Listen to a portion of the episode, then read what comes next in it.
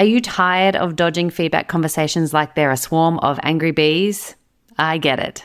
Giving feedback can be daunting, especially if you've had bad experiences in the past or worried about the consequences.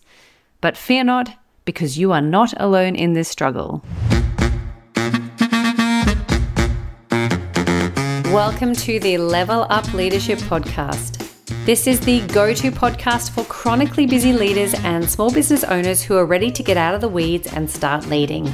The weekly episodes have micro leadership lessons focused on how to level up your leadership and help you to be 1% better every day.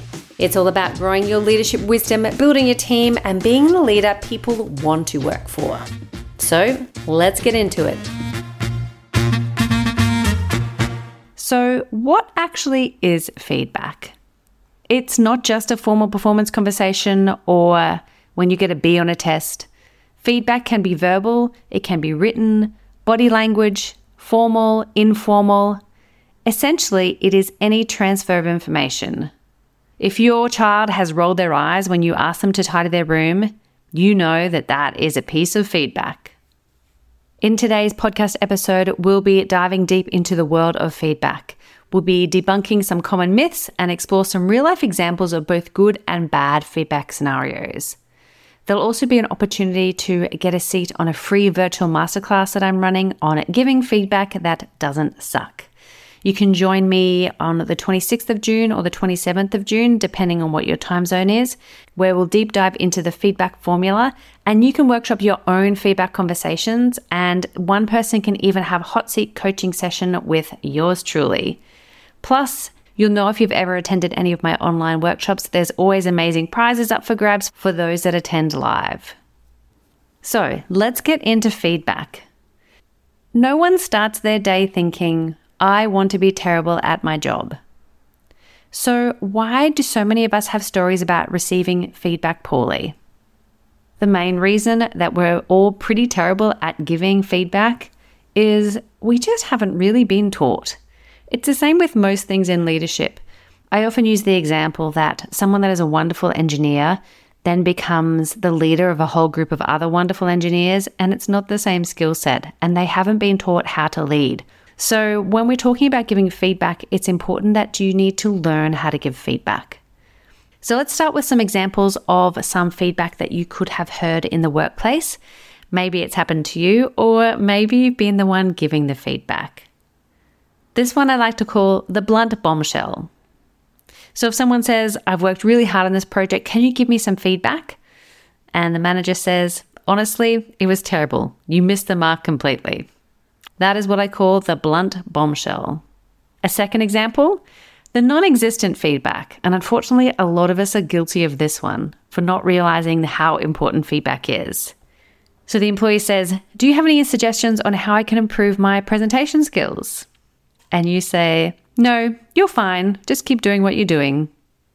Or the public humiliation. And I think we've all experienced this one and absolutely cringed when a manager in front of the team says, Your performance has been consistently disappointing, you're letting everybody down. And one last one the vague critic. An employee says, How did I do in the meeting? And perhaps you say, Yeah, look, it wasn't great. You need to improve. But there's nothing specific about it. So maybe these sound familiar to you from some feedback that you've given, or perhaps it's feedback that you have received. But how can we do better? Let's first do some myth busting and starting with the compliment sandwich. The compliment sandwich was the recommended approach many years ago, perhaps even decades ago. And it was based around first you start with a compliment, being the bread, and then in the middle, you say what they need to improve on, being the filling of the sandwich, and then you finish with another piece of bread, which is another compliment, being the compliment sandwich. Why is this bad? Well, anytime you give a compliment, they're going to wait for the other shoe to drop. Essentially, they're going to wait because they believe that there's going to be something bad coming, and they will never trust anything positive you say again. If you need to give feedback about improvement, you need to be clear and kind about that feedback, not sugarcoat it. Which leads me to the next myth feedback should be sugarcoated to avoid hurting feelings. Definitely a myth. Sometimes people feel hesitant to provide honest feedback because they believe it's necessary to soften words to avoid hurting feelings. And it is important to be tactful and considerate in delivering the feedback, but if you sugarcoat it, it can dilute the message and hinder that person's growth. I use the term from Brene Brown clear and kind. And that is a good thing to keep in mind when you are giving feedback. It needs to be clear so they know what it's about, but it also needs to be kind. The fourth myth to debunk today is that feedback should only be given in formal settings. I've often had managers say to me, they're not performing, but we've got performance reviews next month and I'll bring it up then. And this is a big red flag for me, and I always recommend that a performance review should have no surprises. If someone's performance is not hitting the mark, you need to be having the conversation at the time or as close to the time as you can. Waiting until performance review is a big no no for the same reason that the compliment sandwich doesn't work. People will start to wait for this performance review, so you could be waiting six months to give feedback on something, and your team member will also be waiting for that performance review to hear all the bad stuff, and they will dread it. A performance review should be 20% about the past and 80% about the future, setting goals and what they want to do next, and only 20% looking back because you should be giving feedback at the time. One of the reasons we're not great at giving feedback at the time is we might not realize how to do it or we might not know how. Now that you've heard some myths and some examples about feedback, you might feel that it's time to polish up your skills a bit or to finally learn about how to give feedback. Imagine feeling more confident and capable in your role as a leader. Picture yourself having these tough conversations with ease and grace, knowing that your feedback will inspire growth and drive positive change with your team. This is within your reach, and I'm here to show you the way. I'll be hosting a free virtual masterclass that goes for one hour on the 26th of June, which is a Monday evening for the US and Canada, or Tuesday, the 27th of June in the morning for Australia. This masterclass will cover three things.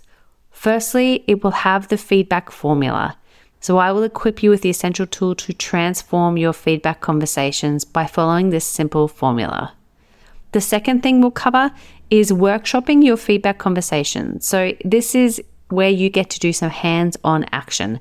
We'll dive into one feedback conversation that you've been longing to have. But don't worry, you'll have the chance to work on it individually, so feel free to keep it to yourself unless you want to share your breakthrough with the group. This section of the masterclass is all about making it actionable. I want you to leave this masterclass with a clear action plan of how to have this feedback conversation and something that you can roll out straight away. The third thing I'll cover in this masterclass is a hot seat. So, this is the highlight of the masterclass, and it, is a chance for one person to have the opportunity to be coached by myself. I will help you with your feedback conversation, and you can witness how transformative a great feedback conversation can be. Sometimes seeing somebody do that feedback conversation can really help it make sense for you. And as always, for all of my live masterclasses, there are prizes up for grabs for those that attend live. So not only will you have priceless knowledge and skills, but you also have the chance to walk away with something extra special, which is a win win. So jump online to secure your spot in this masterclass at campus.zenithjourney.com forward slash feedback or go into the show notes and follow the link. I look forward to seeing you live on that masterclass and improve your feedback skills. Just remember every improvement you do in feedback has a compounding effect because feedback is something we do every single day. I look forward to you joining me live.